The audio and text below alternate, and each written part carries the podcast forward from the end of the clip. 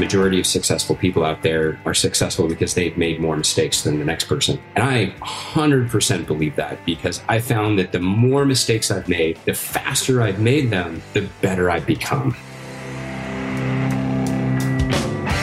You're listening to the Expertish podcast. Be sure to head over to iTunes or Spotify and tell Jay what you thought about this episode. Expertish is where you can learn how to invest from those who have, those who are, and have some fun along the way. Are you ready to start? Welcome to this episode of Expertish Podcast. Today we have one of my past military friends, well, not not past friend, but past military co-working person, Greg Emery. How's it going, man?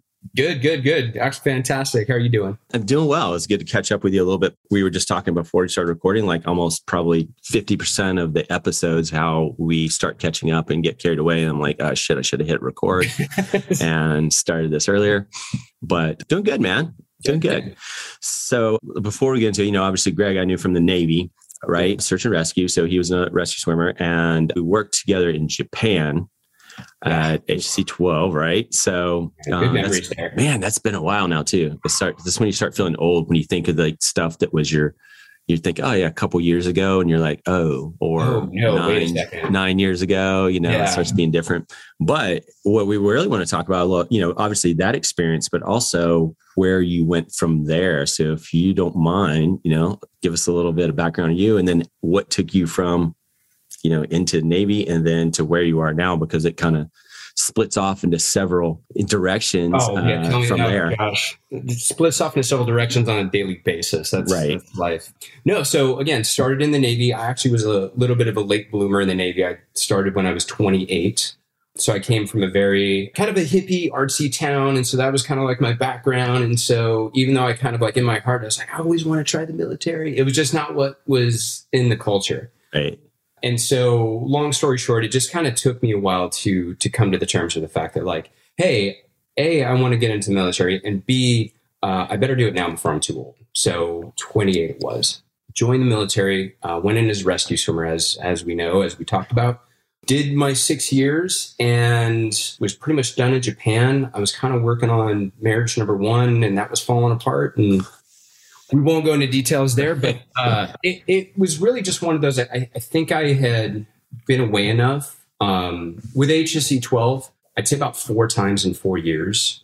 Because if you count the first two the Gulf and before going to Japan, right? Well, we forward deployed Japan yeah. and then went out twice from there. Yeah.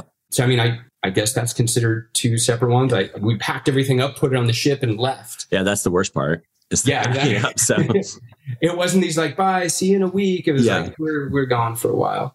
So after after that, I was just like, you know what? I've, I've kind of been gone a long time. I'm I need a break. I need to take a knee. And so got out of the Navy, came back home, and there was a private company here, private search and rescue company in Southern Oregon that actually went looking for me. There was a pilot there who I went to high school with, and he'd kind of been following me on social media. Saw that I got out, and he's like, "Hey, my boss wants to talk to you." And so uh, it's this company called Air Rescue Systems. They're still around, I think. But it was great. They had these MD 500 and 600, which were the little birds, the little high speed, like soft aircraft that you see. So my first, not even it was an interview, it was just a introduction to what this could be your job. We were buzzing through the trees and canyons of Southern Oregon with me in a harness hooked onto the helicopter, skid riding through the woods on this little this little MD 500, and uh, luring you in. They're luring was, you in. Yeah, yeah, that was uh, that was amazing. So I ended up doing that for about a year and a half. Worked with the British Ministry of Defense to set up a SAR transition unit down in the Falkland Islands. They've got a military, so they're they're all military SAR base. If you remember the big yellow helicopters. Mm-hmm they have military SAR just like we do, but they're starting to trans- transition to a civilian SAR in some of these locations. And they were doing that with the Falkland Islands. So I helped kind of help broker that. Got to travel there a few times. And then at some point, I started realizing, like, you know, this is great. I'm working with military, but I'm not actually in the military. I kind of miss that. There was something about it that I really just kind of missed. And so at the time, I was still feeling pretty young, even though I, I think I was 30, 36, 36 or 37. I'm still young, right? Yeah. And so I had these dreams of of going to National Guard and maybe trying out for for Special Forces or something like that. I, I can't remember what it was at the time, but uh, 40 hadn't hit me yet. And so I joined the Guard as an infantry sergeant, went through basic again, spent about two years as an infantry sergeant, and then switched up and joined the dark side as an infantry officer, uh, which I now have been for about two and a half, three years. And, and the reason why I did the guard is because I kind of wanted to have that one foot in the door, one foot out mm-hmm. deal. You know, I, I couldn't go, I couldn't go full time anymore. Just wasn't wasn't the flow I wanted. I wanted to have some ability to control my own civilian career. And obviously, as you know, active duty, just yeah, not not not possible. No time. Yeah, no time. You know, like not that I have a lot of time now either, but that's what gave me that opportunity. So, so there we go. That brings me to to where I'm right now. I'm a uh, first lieutenant in uh, in a National Guard infantry unit, heavy weapons. One of the one of the things that you said, uh, just describing that about like when you phrased it, you I need to take a knee, right? So just going all the way back to sports, right? Like, hey, take a knee, like whatever. Sometimes I think that's what you don't have time to do in the military. So taking that knee, getting away, taking the knee, gathering yourself um, yeah. take that time. It's just sometimes that's just not possible. So you end up in a direction or you end up just hey i'm going forward. I'm always going to go forward. It's the personality you're moving forward. But you don't always know exactly what you're moving forward towards. You know you don't know what you're going to.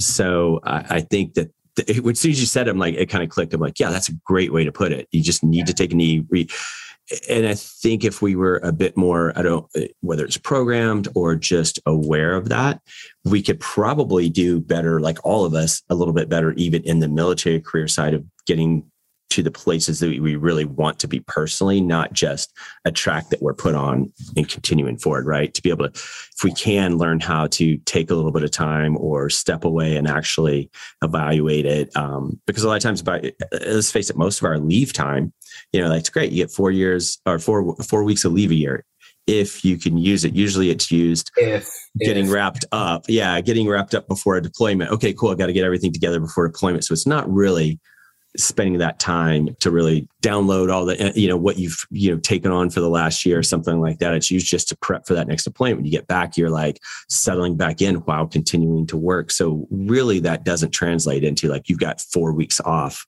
to do what you need to do take yeah. that knee uh, decompress stuff like that. Not generally. You know maybe on short sometimes but even on short i've been on i couldn't even take leave because they're too short you know you're you're shorthanded you don't have the manning and it's it's just not yeah. possible yeah, yeah.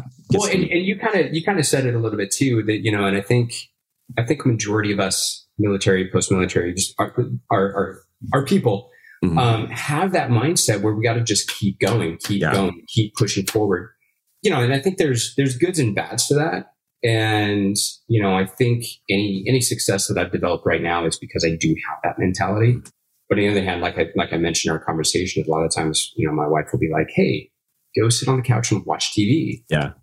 Can't. Yeah. And so if I, sometimes I feel like if I stop, like I'm done. Yeah. I stop, I'm dead.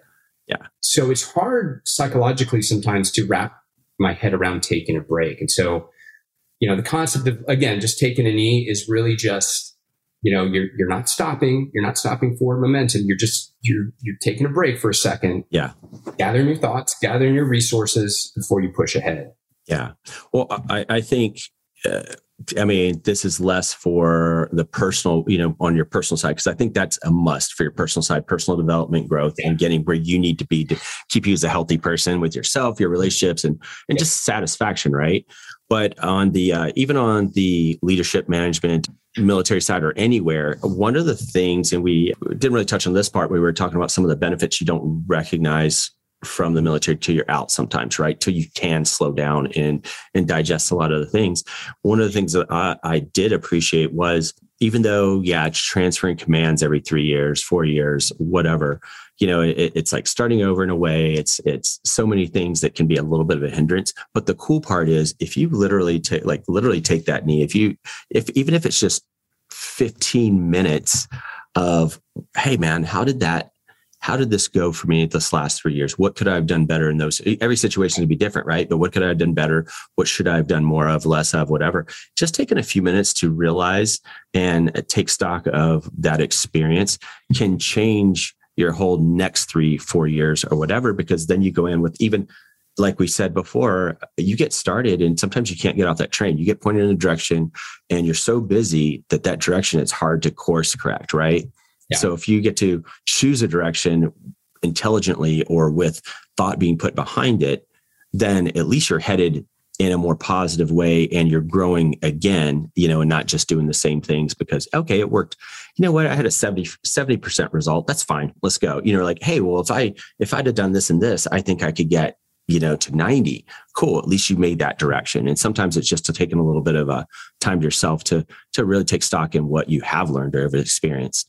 Well, I, it's, yeah, it's, it's the ability to take what you've learned and process, mm-hmm. you know, and I think the tricky part for us comes to, it's knowing when to take the knee and, and process. Like, uh, there, there's been several times recently where I've, I've just hit a wall. Like I'm, yeah. I'm, I'm done. And it's like my family looks at me like, two nights ago, my my wife and daughter looked at me and they're like, "It's seven o'clock. You're going to bed." Yeah. wow. Do I look that bad? And like, yeah. So get you know, sent to your room. Yeah. I get sent to my room. But I mean, there's a lot of truth in that. I mean, there's even even as long as I've been doing it, I do have an inability sometimes to recognize that. Like, oh, I need to step back and process everything. Yeah. Like I was saying, like I was telling you during our our uh, non-recorded part of the intro, is that right.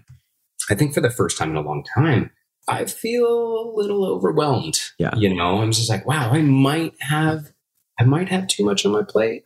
I don't think so, but I think again, it's this is the that's the time where I need yeah. to step back and process. It's not that I had too much yeah. on my plate. It's that i am at the point where I need to take that knee and I need to process everything that's going on. Right. kind of play Tetris with with my brain, with everything going on in my life and be like, okay, now let's set, I've got all these things. Let's set some priorities yeah. and, and realize that some things might have to come off the plate.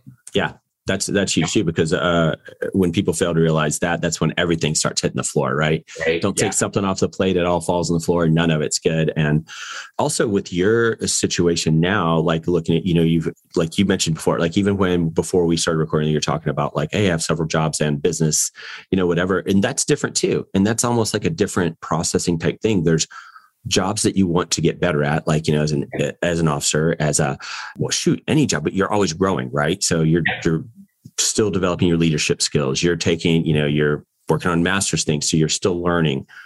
Well, okay, the job parts, yeah, you're developing those, but uh, running your business, that's a whole different thing. So that's a full switch. And there's so many other complexities. So that's like multiple jobs in one because now you're like CEO, CEO, uh, admin. You're like all those things as you're building up a business. So uh, it, it does get to be, and it's almost two different mindsets of like how to develop in this job, and then well, how do I develop in all the areas of building this business. So yeah, and I think it, it's a it's a lot. And I think what I figured out too is um, there's a big difference between so when you start something out, and this is kind of a mistake I've made before, is there's a big difference between understanding where you want to be and where you can be. Mm-hmm.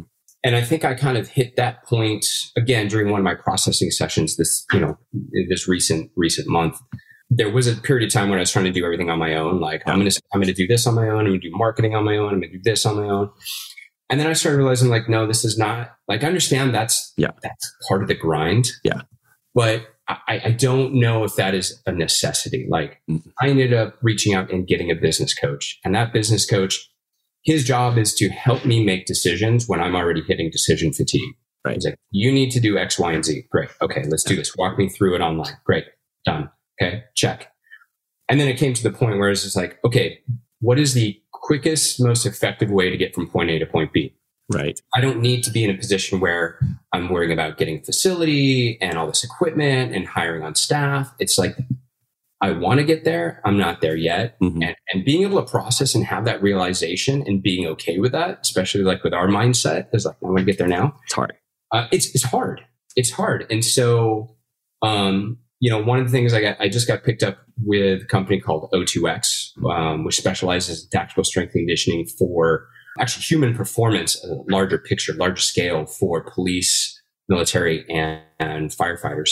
really, you know, fantastic company. I've been following them for a little little while and managed to make some connections, and uh, it's just I, I'm really excited. But being able to realize that you know, as much as I want to expand my business right now, just having my business be an LLC with a bank account that I use to have that uh, 1099 contract relationship with O2X, that's good. That's a yeah. good start. Yeah. And that's where I am. And that's where I need to stay. Yeah. Well, being in the game, being into those areas too, uh, like you said, you look and this is your idea of where it's going to go, right? You have these ideas yeah. of like, I want it to be here. Yeah. And that's great because you at least have a direction. But just getting into the game opens doors too. So just getting that yeah. starting point, because I found too, like, even though if I think I'm going to in this direction, hey, I'm headed, you know, straight towards this point and I'm going to grow along the way cool you're working then if you keep your eyes open opportunities pop up where maybe there's a little you know you're like ah, i can deviate yeah. a little here let's let's pick this up because it's an opportunity and sometimes i think we if we go too hard of like no i'm just task oriented of like this is my goal you miss out on some cool opportunities yes. that would make that it may even be a better direction for you or it'll still get you there but it's adding value along the way and in just ways you didn't see until you're in it yeah, and I think you know it's funny you mentioned that is is you know reading a lot of you know business books and how to develop a business and stuff like that. There's a lot of lot of information I came along that says like you have to have a clear picture of what you want. Yeah, and you know that that might work for some people, but I know for me it's just like I just needed a general direction. Like yeah. give me give me like I am I am hiking towards this mountain range over here, and you know, I need to take assessment of, of what I have with me and the general direction I'm going to go. And I'm just going to course correct as I get there because inevitably, just like you said, along the way, I'm going to pick up different things and it's going to, those, those different skills, those different relationships, um, different certifications, different thoughts and ideas are, are going to cause slight course corrections. Right. And I think in the end, I think you're going to get a better project or better product. I, I, think so too. And I know uh, I was actually asked this kind of loosely ties in two things. Ye- yesterday, um, after one of our trainings from someone, another broker that's uh, super awesome, like she, she's just amazing, and asked like, dude, like, what is it like? What was your initial goal with all this? Because it's gone so much from real estate to, I mean, it's still in the same realm. Everything's real estate related, but there's like four different companies and from different branches all like kind of coming back together and uh, you know we just moved into our a new office so just leased an, uh, a larger office and now all those companies are together and we're still trying to acquire a couple more things but all real estate related but and I had I was like I, I actually can't answer that. Like I had a general idea that I you know it was going to be veteran focused and it was going to be uh, you know education based and all these things, but the rest just kind of took over. But the other thing along the way that has allowed it to happen more quickly was in the beginning, and you were saying like you didn't have to learn all these things like marketing, yeah. stuff like that, right? So in the beginning, I was the same. Obviously, where I was like, dude, I got to learn all these things. And then I realized quickly, oh crap, dude, I just need to learn just enough to know the right questions to ask when I hire someone to do these things first of all, you know, just so I can get yes. the right people. Yep. And then secondly, just work hard enough to be um, not that you stop working hard, but but really push to get the experience, the knowledge, and and uh, to be in places that put me in places where I wasn't the experienced person or I wasn't that uh, you know the person that knew more in the in those you know the different situations from each of those businesses. And now it's great because i feel like in a lot of ways like it's accumulate you accumulate these partnerships and friendships with people who have way more experience in one area than you do you do you do. So i can focus on bringing to the table the things that i do way better and let them lead me in the things that they do so much better. And now man it just has taken so much you, kind you of know, you, simplifying you know you know you, you kind of you hit the nail on the head. And there's there's something actually that you you kind of cute a, a thought and a story. So when I first joined the Navy, so I already had a, a, bachelor's degree. And so I joined the Navy and, you know, I remember being in the recruiter's office and they're like, well, why don't you, you've got a degree. Why don't you go officer? I'm like, well, what officers do? You know, I, I had no idea. Yeah. What officers do? And they're like, I don't know, office things. I'm like, well, that doesn't tell me anything. You know, I'm 28 still. I was young. I wanted to do all the fun stuff, jumping out of helicopters and shooting guns. Who doesn't want to do that? And so I went on, you know, did my enlisted time And it wasn't until many years later where I asked that same question. It's like, or somebody asked me, they're like, well, you should go officer. And I was like, I don't, what do officers do other than pilots? Cause that's we were around all the time and somebody actually kind of put it in a really good way. So, and this was actually in the army. Did you did you just say that like only one person in the army ever put anything in a, a good way? Is that that's what I just yeah, took from that? Right. It's like one person, one person. There was one guy. No, but um, what he said was uh, was really telling. It's just like, look, it's as an enlisted guy at the time as an infantry infantry sergeant. Like I had to know my whole of information. I had to know it ten feet deep, right? And the sergeant next to me or the specialist next to me or you know the staff sergeant next to me everyone had to know their hole or was trying to know their hole 10 feet deep. As an officer you don't need to know anybody's hole 10 feet deep. You need to know one foot of everybody's hole just enough so that you know how to best utilize them to for them to do their job how to put them and plug them in the right place. And um, it's funny. I, I, kind of always tried to do a lot of things in my life. Yeah. And, you know, as per our pre pre recorded conversation, I've just got a lot of things going on. You know the quote, like "Jack of all trades, master yeah. Yeah. That was kind of always thrown in my face, and it, it was meant to be a, a, little bit of a knock against me. But I never actually realized the full quote. Right. Did you know there's more to it? Mm, no, actually, I don't. Yeah. So the full quote is uh, "Jack of all trades, uh, master of none." But oftentimes better than a master of one. Oh, true. Yeah. Which is, it's funny because like I went through life just, I, I kind of submitted to the idea of like, you know what, I'm going to be a jack of all trades and it works for me. So I'm going to make it work. And then it wasn't until recently I, I heard the full quote and I was like, okay, I've been, I, I feel like I've been validated, vindicated this right. time. Okay, got this. And, and going back to what we were saying is like, you know, the, the concept of pulling from all these different locations you don't have to do it all yourself. But if you know just enough to know how to use how to utilize that asset, how to utilize that resource, how to how to utilize that that employer, that coworker to the point where they can succeed in what they do best, which will make you succeed, then I don't know. To me, that's the win. That's what it's about. Well, that's it's super dumbed down leadership, in my opinion, and uh, what I learned early on because of some some events. You know, some yeah that if you focus on the people around you, making them the best they can be, you, you focus on supporting them and helping yeah. them grow. It's what you don't even have to worry about yourself. You're you're uh-huh. you're going along with it, not just on their not like even on their coattails. It's like if you're working to support them, you're learning, you're growing, whatever. And if you're focusing on the team around you, to like you just go so much further. And it's yeah. like I, I like dumb everything down like so that I remember it at, at the core, right? So there's like, you know, yeah. like we were talking about, you can read all these books, business books, entrepreneur books, all this stuff that's like they can tell this long story. Man, give put it to me in two sentences. I'm good. You know, like give me, give me, just give me two sentences, uh, dumb it down. Like there's a, an app called Blinkist. Have you ever used yeah, that? Yeah, yeah, yeah. Yeah, I love Blinkist. So I can get a whole book in like 20 minutes audio, yep. you know, and then if I really, if it really, really is something that I feel benefits me at that time. Like I could yeah. really absorb that at that time. Then I'll go back and read it, right? The whole book, you know, and then I find myself actually absorbing more of it because I kind of know yeah, the gist yes. and I know where I'm going. Yeah. Yes. But, uh, eh, which again, back to for me, dumbing things down or simplifying things, uh, what you said before we were recording as well, the complexity kills. Like, let's touch on that a little bit because I, I just, I love that because that just simplified so many things that we were talking about too, about too much on your plate, too many things falling over, is you know, long processes, things like that. Well, um, a little bit, a little bit like halfway in, halfway out from our, you know, what we were talking about just now to, um, you know, complexity kills.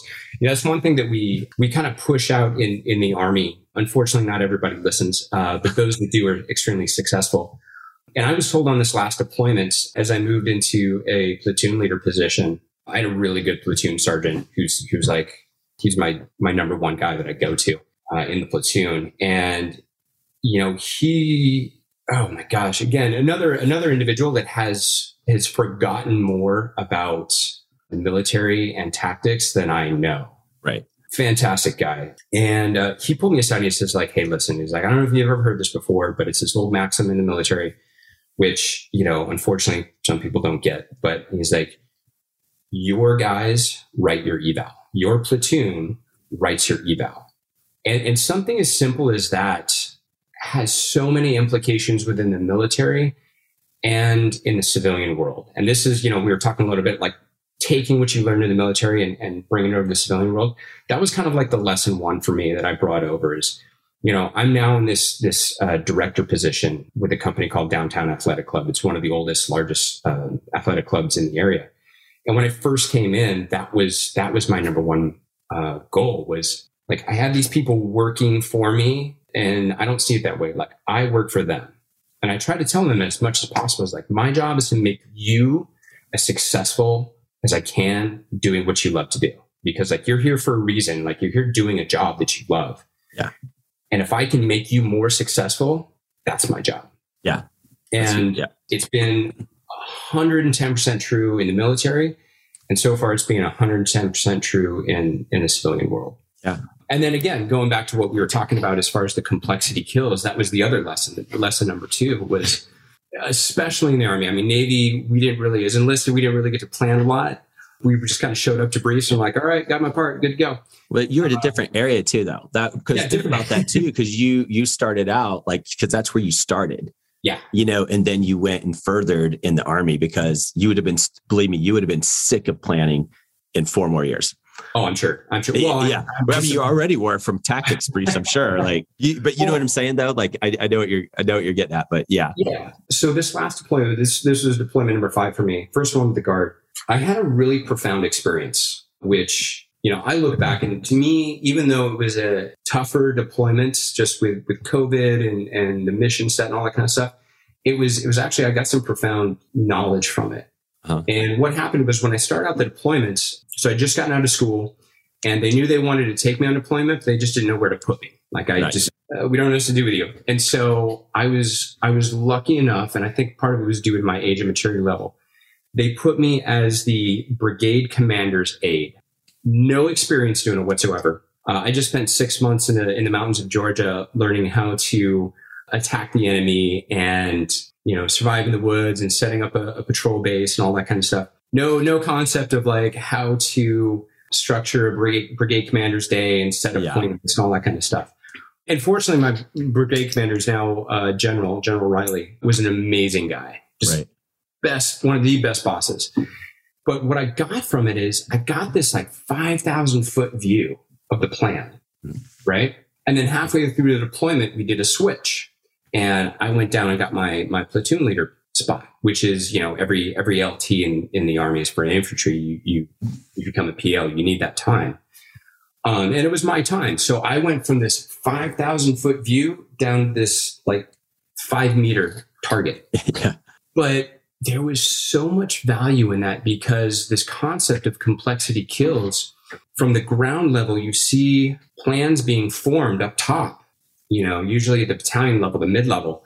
And you see the missions that work really well and you see the ones where there's just there's there's a lot of points of failure. Right. And and the more complex things got, the more detailed and more assets you brought in, the more points of failure there were. Right. You know, if we were able to keep it simple, both at the top level, if we could keep it simple up here and it could translate to simple down there, the better success something had. And that was just one of those lessons that, you know, I immediately drug over to my civilian job and just like complexity kills. Mm-hmm. The more paperwork and, and information and, and resources and assets, it might look really cool on paper. But I mean, we all know how planning goes that, you know, the minute the first fire, the shot is fired, um, all plans go to, go to heck. Uh, yeah. So the simpler, the better. Yeah. No, it, it is. And it, anything when it's too complex, anything that happens off the plan, it's just harder to make decisions and and correct yeah. what needs to where it needs to go. And we do super, I guess, caveman style. What I always talk about in our in our teams now are are like just making decisions on any level, right? Whether it's yeah. like a planning decision, whether it's a day to day decision, whether it's taking any kind of action, like even if it's just a hey, this uh, client or this other agent or this investor, like got to call back how do i how do i play this or whatever whatever it is it's like every action is like are there two possible positive outcomes so like you know if your only possible positive outcome is you know like oh cool we uh you know this deal goes through but there's some other negatives. Like maybe that's, a, there's probably something better. There's probably a better decision. At least give you two possible positives, right? Yeah. So if that's the case, cool. That's like the first criteria, right? All right, two possible positive outcomes. Great. And then the second one is how can this decision screw me? Essentially, like, and it's so simple, but it's like, well, if I give this information to on this deal at this time, uh, it could be used against us over here. Or, hey, if I take this, I'm kind of overexposed or, or over leveraged, if you will, and I can't, you know, come back to this point in the deal or this point in, you know, whatever. It doesn't even have to be the business side of things, but really, if I, I super dumbed it down to those are the two things I ask myself on everything.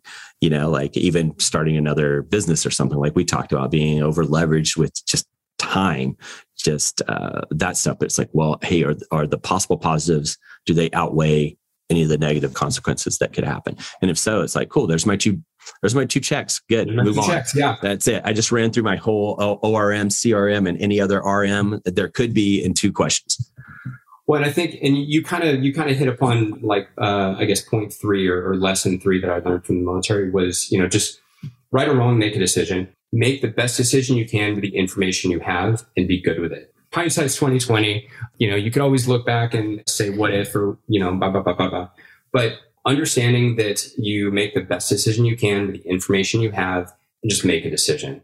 Uh, because the, the most dangerous thing you can do in the military is not make a decision. Right. So almost a lot of cases, in a lot of situations, it's better to make the wrong decision than no decision. Yeah. And that was a that was a huge value for me because that, what that told me was just like, you know, it's actually more dangerous for me just to sit and hold and um and on. It, you know, stress builds up. Maybe the decision is to stay in one place and hold, but make that decision. Yeah. You know, don't just do it because you're like, I don't know. You? Not yeah, because not making decisions almost a decision itself. You've decided not to actually yeah. lead, not to choose, not to not take an to action. Yeah. Yeah. And you know that yeah, that is a good point too, because yeah, that in itself is very problematic, right? Yeah. Uh, but the, the simpler you make it, the easier it is to make decisions. But it also it's the easier for others to learn how to make decisions too. You know, if you keep it simple and and the same like something I learned actually another you know Navy a Navy mentor that had uh, told me early early on when I was like that young, you know, I'd been in like three four year, you know, I yeah. out of training for like a year, you know, like, why are we doing this? This is so crazy. Why aren't we doing X, Y, and Z? How come we aren't, we could do better at this? We could do better at this. And this guy, was, it was like, say the debt chief and, and he didn't really get frustrated with me. I look back and I'm like, man, that must have been so frustrating. Someone's just, this guy not knowing what he's dealing with at the time. I'm thinking, dude, like, why aren't we pushing harder? You know? And then uh, he's very patient. And then he's like, hey man, let's let's come talk about this. Like, breaks down just a couple little things, nothing too crazy, but he's like, all I can say is like, hey, here are the there's some other priorities that we have to chip away at because you know obviously military is a big machine, right? Then the Navy's a big machine, and yeah. so you get down to an operational level, and people are like just chipping away at what they can, and that's the first time someone took the time to make me say, oh crap, this is just going to be like butting my head against the wall for as long as I stay around. But his his simple you know, advice was, hey, as long as you're enjoying yourself, as long as you decide to stick around, change what you can at the place that you are at the time, what you think needs to be changed more time. That's how you make your impact. But from that point on, I saw like it was weird because I, I already respect him because he's a great dude. But then I saw like, oh, he's always just fighting the battle that's either like the alligator closest to the boat or where he thinks he can make the most impact. Um, but that simplicity was another one of those things that uh, you know, was easy to carry with me to the different, you know, to anywhere. But the other thing I learned just from watching him is empowering other people to make those decisions. Man, if someone else comes up with an idea and can ex- and it's not going to kill someone, and it's even 75% of what I think would be the right decision, but they're going to work because it's theirs and they can take ownership. They're going to work 100% to get it done. It'll probably work out just as well, if not better, than me giving, you know, what I would think is 100%. So still not going to be a 100% solution, but, and then tell them they have to do that. Right. And, and the reaction, a lot of times the reaction they have is like, we're like, well, wait a second, I make the decision. Yeah. Like, yeah, yeah, just make a decision. Yeah. Well, what, what, what about this? What, make a decision. Yeah. And when they do it, it's it's funny. You can see them tense up because they get so nervous because they're maybe not used to making a decision at that level. And then when you're like, "What's your decision?" And they they blurt it out, and it's you can almost see like this big relief, like I did it. The decision's made, or yeah. There's this sense of like empowerment and just like, okay, I did. I made I made a decision. I right. we took a step forward. This is great. Yeah.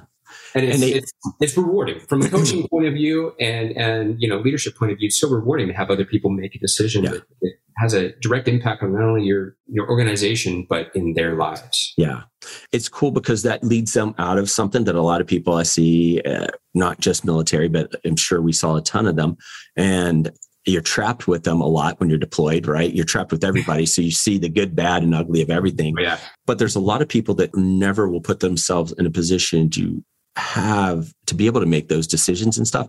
And if you're able to coax a few people out like that, that's great because it might be one or two or three less people from the ones that are just bringing negative to like the team where they're just like there's plenty of people are great to second guess decisions monday morning quarterback everything and kind of just be negative about everything because they don't have to make a decision they don't see any of the other things that go into that. So uh, the more people you can just give a little taste of that, where they're like, okay, I see how this goes. Yeah. It, it kind of starts to diminish that pool too. That really does. It, it weighs on people's positivity and their effectiveness during those times when you're stuck together for ever. It seems. Yeah, and we we experienced that a little bit on on deployment. We definitely had a. It was it was rough at the platoon level for or at the company level for for a few reasons, which I don't want to go into too much detail. But there was there were there were some issues, um, and as a result, there was a lot of negativity. But you know, being able to address it in that way, first of all, being able to take the big picture and bring it down to their level to understand like what part of the big picture they were in, allowed them to have the information to make those decisions and take a little bit more ownership of, of the mission you know, because then they had that the concept of like, okay, does this fit the mission? Does this fit our task and purpose? No. Okay, well, we're not going to worry about it. We don't need to make a decision on that. You know, rather than being like, oh, this is horrible. Yeah, yeah, yeah, yeah.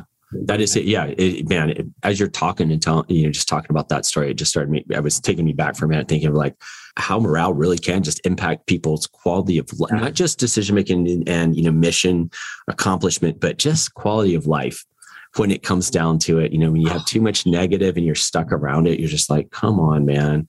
You know, because uh, there's things like as you're talking, it was taking me back to thinking of situations where I've been in similar situations with, say, different groups of different, uh, or even just there's one person different in the in each situation where this person like is taking it negative with the group. You know, like yeah, yeah, yeah, yeah, whatever, yeah. and then other times maybe a very similar one and then there's a key person that is like oh you know what but here's an opportunity. We've got this. And you're like looking and going, I look back and just my experience is like, that brings a smile to my face versus the other going, oh God, we've just got to endure this because nothing positive comes from, nothing positive comes from that negativity at all.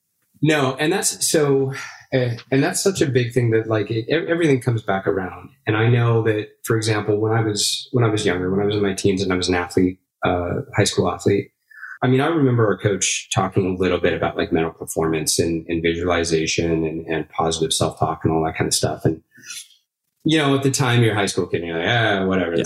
it doesn't mean anything. But, you know, coming back around and now my profession as a human performance coach, part of that realm is, uh, is the mental performance aspect. And one of the keys in there is that, you know, okay, how you can't just be positive, like how to, how to keep that positive mindset, how to develop that mindset though. And a lot of it is, you know, there's that visualization, there's that positive self talk, and they're all little elements and pieces that work in there. But realizing that, you know, that actually has a huge effect on your brain, especially in situations on deployments uh, or, or in a company where you've got a toxic environment due to bad morale, negativity, all that kind of stuff and you can see the difference. You can you can see almost like a night and day difference. You know, if you or you and a few people kind of come over here and decide not to not to delve into that, not to take part in it, you know, it's it's a it's a huge benefit. You kind of feel like this little ball of glowing light around you that, you know, all right, negativity, you know, the, the downside's not going to get me. But I don't know where we're going with this, but no, it's uh, uh the, the morale aspect, whether it's uh, military, uh, or in a work environment can yeah. can can kill it. Absolutely kill it if it's bad.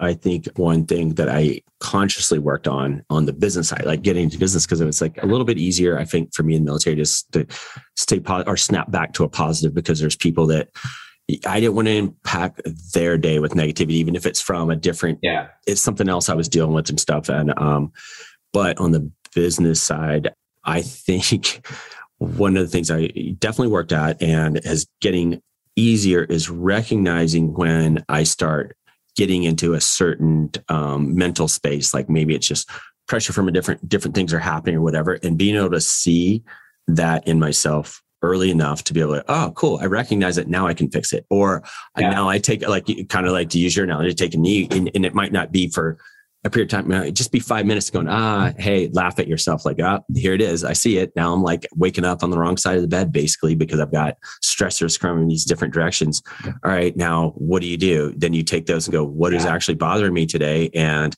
again, what's the possible positive outcomes and how will this screw me? Well, let's snap out of it. And we say snap out of it. And I think that's that part we've heard so many things and makes uh, it makes it just you just think of it as like that's absurd. You don't just snap out of it, and you don't. You really just set, acknowledge those things and look at it and go, wait, why am I feeling like this today? Oh, okay, well, I didn't do this, or there's these decisions weighing. I'm like, cool. Well, let me make these couple decisions real quick. You know, not real quick, but you know I'm saying? Cool. Let me just face those this first part of the day.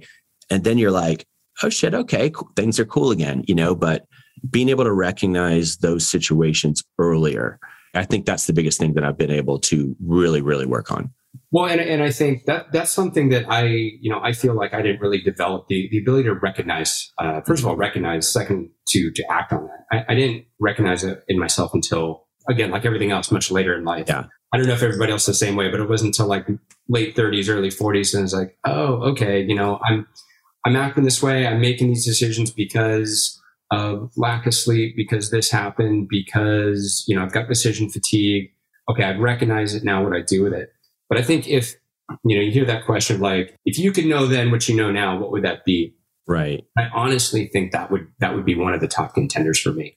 Yeah. If if I could take that concept back into my back into my twenties, my early twenties, and understand and recognize that within myself, like, hey, when am I when am I most vulnerable? Vulnerable as far as um, attitude, as far as making poor decisions, as far as just kind of really going off center from where I am. Yeah. I can recognize that and understand how to correct for that or take a knee because right. it might be as simple as simple, something as simple as like, okay, I need to make a different decision or yeah. I need to take a knee. I need to go take a nap. I need to get some sleep before I make this decision. To, to have that ability, to have that wisdom back in my twenties, oh my right. God, I, where would I where would I be now? Yeah, well, it's like then I look back and it's all the things that like our moms, dads, coaches, teachers would be telling us like if only if only I could get this through to you. Yeah, and you're like, oh shit. Now does that mean I'm I'm old like they were? Yeah, that's what it means.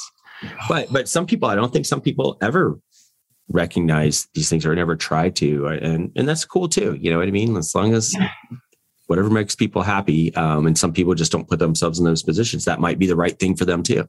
You know, don't put themselves in position to have to make a lot of decisions or whatever. And if that it, and it's rewarding. I, I think um, that was, I guess, kind of lesson number four for me in the mm-hmm. military. And this is great because we're actually going through, and I, have roughly kind of had these lessons one, two, three, and four. You know, these yeah. military success. But we're kind of solidifying here is expanding yourself past your comfort zone and I think that's what some that's something that the really the military really really hit home for me. I'd done a lot of things before I joined the military. I I, I thought I had expanded past my comfort zone several times. And it wasn't until joining the military where I was really forced to go past my comfort zone. Right. And realize that not only am I okay, but I'm okay, I'm I can actually grow from this. Yeah. You know, anything from like basic training all the way through, you know, running a mission or running a training mission in Kuwait with, you know, one of the teams was, was, you know, just expanding that comfort zone. I think that was, that was profound. That was a profound moment for me because then I started, when I got out of the military, I realized that my life prior to, I thought I was applying myself and I wasn't. Yeah. and I wasn't I wasn't comfortable being uncomfortable. Yeah. And after the military, when I started to do, you know, I went back to school and I got another I got another bachelor's degree because I was possibly going to be a teacher and I was going to try this job and I was going to try that and and I started to realize that before I had no experience being really truly uncomfortable. Mm-hmm maybe occasionally here and there, but that's where I found the greatest growth and that it was okay to make mistakes. It was even expected and mistakes were wanted. Just like we talked about, you know, prior to, to recording was any, and I, I think you probably heard this too, is majority of successful people out there um, are successful because they've made more mistakes than the next person. Right. And I 100% believe that because I found that the more mistakes I've made, the faster I've made them, the better I've become.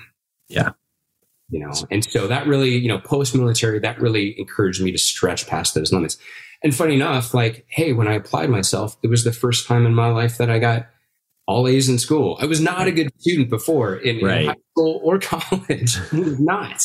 Right. But i wasn't pushing in my comfort zone. I wasn't pushing past my comfort zone. And when i did what i found was even when i tried to push my limits they weren't my limits. Yeah.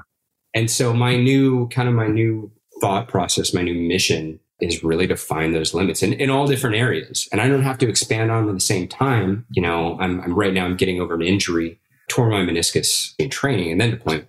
And so I've had to take a step back physically, which, you know, before that, I was really pushing my limits physically uh, with some fantastic results. But I had to take a step back. So I'm like, okay, well, now I'm going to push my limits and get really uncomfortable with my knowledge and education. And again, the result when applying has been amazing. Like I would say in this past year, I've got like more certifications. I've started my master's program. I've pushed out. I've gotten job roles and job positions that I never would have dreamed of because I, I pushed into that uncomfortable area. Right. Um, and just the, the growth, I, I'm really grateful, really yeah. grateful for the growth that I got from it. So that is it. But you have to, you're right. You have to, you can't just do the part that's easy for you even if and that's hard to do too because if you excel at something or this is your just you're naturally gifted or naturally drawn to certain things it's hard to it's hard to go and try to cement that with all the kind of peripheral of that you know? So it depends on what it what it is. I know for uh when you're talking about school i was just thinking like dude, it, there's so much, I think, perspective going back to school as an adult, like not when you're going straight through, because it's like, dude, from high school to college and stuff. Like, I went to college, like, it was more for me about like, because that's what you're supposed to do next. And you're supposed to do this next step. Yeah, I'm going to go. Oh, let's go play some sports and uh, you know go to college. But looking at like even you know then when afterwards going or even actually still in when i was working on the uh, mba it's funny because all yeah. the other things you learn start playing too because it was like i wanted that i liked it because there was like general knowledge and you know business and just like any finance all these little things are the general knowledge stuff that i was interested in but at the same, st- same time i started applying these other factors, which is probably a little detrimental in this case, but like other factors that you learn about, like efficiency, right? So then yeah. I started looking at, so I'm, I'm like, all right, cool. First couple weeks, maybe month, I was trying to learn how, like, all right, how is the grading? Like, what what's going to weigh the most? What's each professor like really looking for? So you're just putting tons of effort into it. Cool, like doing your best work, and it's like, all right, cool. Well, if I put, you know, let's just say I put 20 hours a week and I got 98s and you know whatever you know 98s and they're all high. I'm like all right cool. Well i only need a 92 for that a you know? So right. i'm like I, I don't i'd never want to drop into a b but what's the minute so it became a game of drawing back the time spent and just finding that minimum time. So i'm like well if i end up with a 96 i wasted four points of time per course is the way i started looking at it. Again not like i'm not definitely not uh, recommending this, but that's where my mindset started going to like, well, that's freeing up time to do this and this and this. So then it was just really getting down to like, oh man, now if I get it, but I would say the positive side of that, it did make me more efficient even with the time I was spending for projects, reports, studies.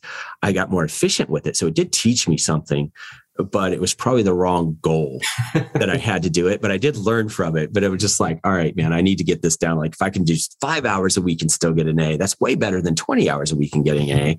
And uh, yeah, so wrong goal, but the results are the same and I still learned something, right? So there's my two positive, possible positive outcomes, right? Still got the A and I learned something. It just probably could have learned a lot more with the courses if I just put the time, but I, I think I think for me, like I remember I remember the moment uh, where I realized that I had been shorting myself for so many years. Um, and I remember, I remember clear as day. So when I first joined the Navy, you know, I, I'd kind of taken a break from, from physical fitness. And so when I joined, I was like, well, I'm probably going to have to do some push-ups. So I better start. And so I tried doing, I, I was just like, all right, let's see where I am. So I dropped down and I think the most push-ups I could do was six. This, that was pretty bad. Wow. Yeah yeah, it was pretty bad. But that was me just like, oh man, yeah. I better get good at this. I'm about to join the Navy. Uh, and so I actually, um, you know, Stew Smith, you know, military.com had a push up progression program that I did. It was, you know, 100, 100 push ups a day. And, and, you know, by the time I got to Navy basic, I was doing, you know, I was doing 100 easy. So it was great, great progression. But after that, I was in a, I was in a program called Scruffed, a special candidate under further training. And it was kind of like a holding area and one of the instructors was instructor Barron. He was a SWCC instructor. And really, we were just kind of the whipping boys of, of uh, a bunch of SEAL and SWCC guys. And I remember one day he had, we, we rack up number of push-ups, like 10 here, 20 there and fractions and all that kind of stuff. And, and one day I racked up a thousand push-ups. Right. And they had to be paid. And so from eight in the morning till 11 in the morning, in the morning, I did a thousand push-ups. And it was one of those moments where like I never in my in a million years thought I'd be able to do that. And it was kind of a weird thing. Like it's a weird concept, like, okay, it's way outside my comfort zone, way out of the realm of possible in my brain. Right. And it it happened. And I did it. And I walked away from there very sore, but with this understanding of like, wow, I have limits. I have comfort zones that I just, they're all perceived and I just push past them. What else is possible?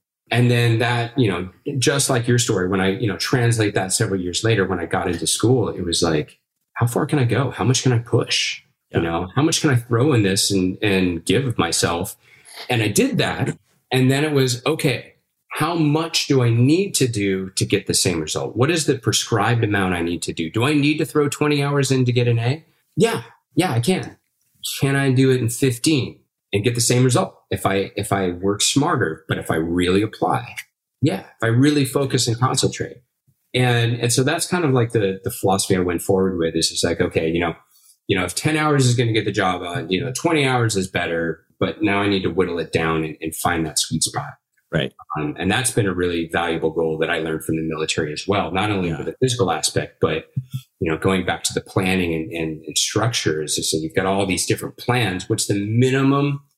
What is the, the simplest, most effective way to get the result you want? Um, yeah. and I guess that was that was a big lesson too. Like the just like medication, right? Minimum effective dose. Yeah, it's yeah. exercise, and, medication, work. Yes, um, and and you know, I think you know, you and I kind of come from the same culture where you know it's like, well, you know, if one one ibuprofen is good, then then two is better, and well, I'm right. a little bit bigger than the next guy, so three. Let's go four just to be safe. Yeah, yeah, yeah. And and I found I found myself repeating that concept uh, in, in, a lot of different aspects in life and realizing that that's not. Like wait, 3600 milligrams of ibuprofen isn't isn't any better now? Like, is, that what you're telling me? Are you that's, that's telling me I've been doing not, this wrong? Yeah. Wait a second. I've been doing it wrong for how long? Garbage. Don't tell me that. I love this. We've gotten to one catch up and then talk about, you know, uh, really a lot of the things I, I would say that a lot of people don't re- realize that the military does provide. Because I mean, same. There's a lot that, that military falls short, but that's everywhere, anywhere, you know. But it does. Uh, there's a lot of things that provide if we choose to, because it really comes back down to the person. If you choose to learn, grow, whatever, then you can do it and you have that opportunity. But what I'd like to do for, uh, I'd like to do like a repeat here in a bit because what I want to touch on, because I know now, you know, you're starting your own business and stuff. So what I'd like to do is kind of follow up and kind of track that a little bit with you because, you know, that's one of the things we're obviously interested in is like sharing and kind of having that community aspect of like sharing what we've learned as we, like you said, well, you even said it, one foot in, one foot out of the military in a sense with the, with the guard, but that's a difficult thing for a lot of people is making that switch when it has to be all out, right? So they're all out and they're like, oh crap, what now?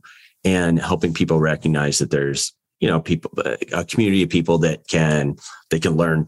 You can go make your own mistakes. Don't just don't remake the ones that I did. Let me tell you mine. You go make your own and then tell me those so I don't make those, you know? So there is a community of people to help and kind of learn from your mistakes, my mistakes, and everyone else who shares.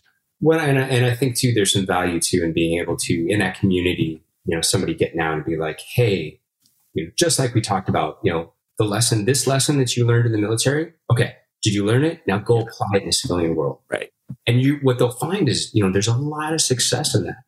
You know, that concept of I work for my soldiers, I work for my sailors. When you apply that to, you know, the business world, thus far, and again, you know, it's not like I've been in the civilian position super long, but thus far, you know, when I apply that same formula to the to the civilian world, and every time I have, production goes up, morale goes up, accountability goes up, ownership goes up. It's just like everything goes up because you're allowing these people to take what they love to do, even if they don't know they love to do it. They just they might not even know why. It's like I, I like being here and I don't know yeah. why because I didn't before. Yeah but having them be able to develop into who they want to be right and promoting that is there's so much value to it yeah yeah and it benefits all of us right? Even helping someone helping someone with it. And uh, a lot too i think we it's easier in the military to move up or towards certain things because no matter what you have a boss. Like everybody in the military has a boss. doesn't matter how long you're in or how far you go you have bosses. So it really doesn't it never fully, fully falls on you. Yeah. But realistically, you're doing at a certain point, you're doing the same job as running a business, doing same job of these things, but it doesn't trigger mentally. So a lot of people don't realize getting out that like you've got all the tools necessary if you want to do it. Not not everyone wants to do it, but if you want to start something on your own, you want to do that. You already have the tools, but it just does not trigger and and that hey, I have that ability because you know, I've always had someone somewhat telling me what to do, you know, right. but I mean, but it's the same, like really now all we have is a million box of bosses because it's all of our clients. It's, you know, for us, it's like the market dictates certain things. Like you have, you always have bosses, but as far as being successful with the business, you've already got the tools. Yeah. And I think you, you hit it right on the head. It's like, there's so much, there's so much value. When I started getting out, I, I thought the same thing. It's just like, how am I going to start this? Yeah. And then I started going back through my toolbox of, of the things that the military had given me and started to realize like, no, no, no, I've learned that lesson. I understand how to do that. I can confidently use that tool. Right. Or, you know, maybe I didn't know it 100% in the civilian world, mm-hmm. but I knew it enough. I knew it, you know, 60, 70, 80% of the way. And then, you know, I'd seek out like a business coach or somebody else, some other professional that, that really knew it and, and be able to kind of meet them there. Right. You know? And there was so much value in that. There's so much value in realizing that I'm really not starting from scratch. I've got a leg up, and here's how. It's in this. It's in. It's in this field, in this field, in this field. Right. Right. Um, and there was there was so much value and so much, it was such a confidence builder mm-hmm. um, to understand that. So yeah. Well, to think, I was just thinking of another thing I take away is on the, I guess, a positive, turning a negative positive is not to do, and this from tactics briefs and all that good stuff. I just left death by PowerPoint behind. Like, oh, if, if, if I have to see a PowerPoint in the business that's more than like, if I'm putting something together, is more than four slides just to outline some info or some contact information, it just doesn't. Done it wrong. It done yeah, it wrong. Yeah. Yeah. Yep. So that's something I definitely took and, or something that I decided to leave leave behind in the yeah. military. How's that? I, I was going to say because that that hasn't left the military. That is that nope. is still there. But you're actually kind of starting to see. It, it's interesting as you're starting to see a little bit of a cultural shift in leadership, which I think is fantastic. Mm-hmm. Um, at least I, I, think so. Is that there is this concept of moving away from that kind of uh, uh, presentation, that kind of leadership. Right yeah, I, I don't know where it comes from. I don't know if it's an influence from the rise of some, you know, kind of leadership and business influencers um, from the outside. I don't know what it is. Maybe it's the prevalence of social media and we're more connected. And so this sense of leadership and, and how to lead is, is more readily available to the, to people. But it seems like there's a, there's a shift. Something I noticed when we were doing evaluations, going evaluating the SAR programs from the different places, right, is and when I went back to the Japan, I did some of the evals with yeah. the team when I went back after Japan. I would realize when you're doing your in brief and out brief with like the commanding officers, XOs, the department heads and stuff, that's where it kind of hit me. I'm like, the same phrases. We'd hear the same phrases, the mm-hmm. same little things, and it would change over the a little changes over the course of a couple of years. And I'm going, okay, here's what here was my thought on that. Is like, okay, so the department head schools, the you know the schools for uh, command, you know, before they, all these things. I'm like, it must be coming from that because they're the same phrase is being used and it has to be. And I feel like it's time phrase, uh, you know, time frame. So it's like, yeah. is it the instructors, the people that are leading those schools, like if they have a phrase or something they use, or they have something that they're instituting, that actually, and I'm going, wow, anyone can make an impact, positive or negative, and it just flows out because I'm like, if that is that uniform where there's like two little, and I'm talking little stupid stuff like catchphrases or even stuff that's not even pertinent to whatever, but it's just these little things that's like, it's all got to come from some common place. So if all these people that go through these schools, so you think that that's going to turn over, like we said, if you're transferring every few years. So those phrases, those little terminologies, those things of like a prevalence towards maybe uh, PowerPoint or speaking skills, or you know, you have people that emphasize those few points. That will turn over as well as those instructors turn over, and then it kicks full circle back to that way back to when I was like, you know, first in and that guy saying, change what you think needs to be changed at whatever position you're in at that time when you're in it. So maybe these instructors think like there's somebody who goes, you know what, one guy thought PowerPoint was great and then it got out there and now somebody's like, dude, we got to get away from this shit. Nobody yeah. likes it. And now it's making an impact as well as like some quirky little phrases. But yeah, anybody makes an impact. If you're in the right place or wrong place at the right time, you, you kind of triggered something for me too because like you know there's a lot of times in fact i've got a meeting uh, later on today with uh, the owner of the company that uh, uh one thing i've noticed that there's a lot of times i'll have to catch myself and explain you know a, a phrase that'll that'll come out or i think for example i used uh, when i first came on board there was this concept of like people doing other people's jobs and stuff like that yeah. And, you know i used the the concept of like hey everybody's got their own battle space they own and yeah. he was like what and so I had to explain that. And at first, I mean, at first I was like, okay, I gotta, I gotta knock that off. Yeah. And after a while, I was like, you know what? No, I'm gonna just own. I gotta own that. I was like, I don't. I, I'll explain it, but I mean, that's I have an I have an idea since I'm the one pushing that. Like, I have an idea of what that looks like, and I'll explain it. But I'm gonna go ahead and own that and keep with it because that's that's something that I think is has value to me. And right yeah, so these little phrases, these little uh, you know idioms, these habits and traits that I bring with me out of the military into the civilian world. It's it's interesting. I, I, I have yet to see if it's if all of them are good or all of them are bad or half and half of what, but yeah, they seem to be working out because when when I start hearing them from other people that I know, like, oh, okay, I know where that one started. it's like, hey, wait a second, I know where that. This, at least we'll know now. At least we'll know. Yep yeah dude man that, this is awesome but uh, hey man thanks for one for taking yeah. time out of your day to come on and talk and then we'll definitely uh, follow up and kind of watch the business progression because i think it, the more especially the i hate to say it but let, uh, i definitely want to hear the problems the hurdles you know failures all that stuff because I, like we said that's i'll, I'll start making a list. I'll start making my book Oh yeah, right. I was gonna say if I started listening, I was like, I, I should list the failures, but I'm like, I don't have time to list all my failures. Um, there's, but, there, there's something real quick, and I know uh-huh. there's yeah. something. I think it was. Um, I heard it from somewhere, but uh, I think yeah, Yellowtail. You know, Yellowtail uh, Winery. Mm-hmm. Somebody was saying that one of their business models, they had this book where they wrote down every year. They wrote down mistakes. Uh huh. What, what you know, they made a mistake. They wrote it down in the book yeah. mistake, wrote it down, and so at the end of the year they do a mistake review. It, I, I, don't know. It it's could have been total just. I, I, but I love the concept. Yeah, that is. I need to start doing that. I need to have a mistake book. Yeah, we do. Well, we do like a, a after like usually now like we'll do it not unless there's something specific that happens really out of the ordinarily good with a transaction or a deal or something or bad.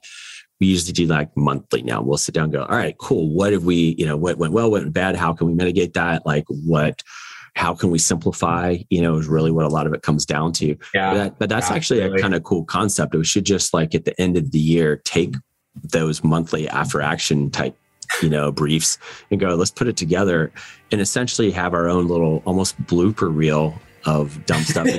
but yeah, and then just also every mistake. Yeah, and then also just make uh, you know be able to look at it and go, hey, but did we do the things that we should have done to implement? That's a good thing instead of just hitting a monthly just to wrap it back up in the year. Maybe that's I'm going to take that down here. All right, Greg, thanks for uh, thanks for your time today. Thanks for coming on, sharing with us, and we'll be thanks circling for back me. for follow up, man. And uh, yeah, can't wait, can't wait. Hope I hope it's in person because uh, yeah, this was this was a lot of fun. Definitely, we'll definitely do in person. Come down, we'll, we'll do it in the studio, and uh, just enjoy a little bit of catch up time for sure. Definitely. All right. All right, man. Thanks. Yeah. Take care. If you could use an inexpensive and super convenient healthcare option, I definitely recommend checking out SkillMill's telehealth. For me, when I did the research, it turned out that their program worked well as a supplement to VA medical. So that's the route I went. If you go to their website for the information, skillmill.com, that's S K I L L M I L.com go to the top, click on the telehealth button. and It'll take you to another page with the information on all their programs. Super easy, super easy to sign up. If you click on the Get Started button, fill in a little bit of basic info, you could even use your referral code Expertish Podcast in the drop down. And then from there, they'll take care of you and you're all set. Definitely highly recommend checking that out.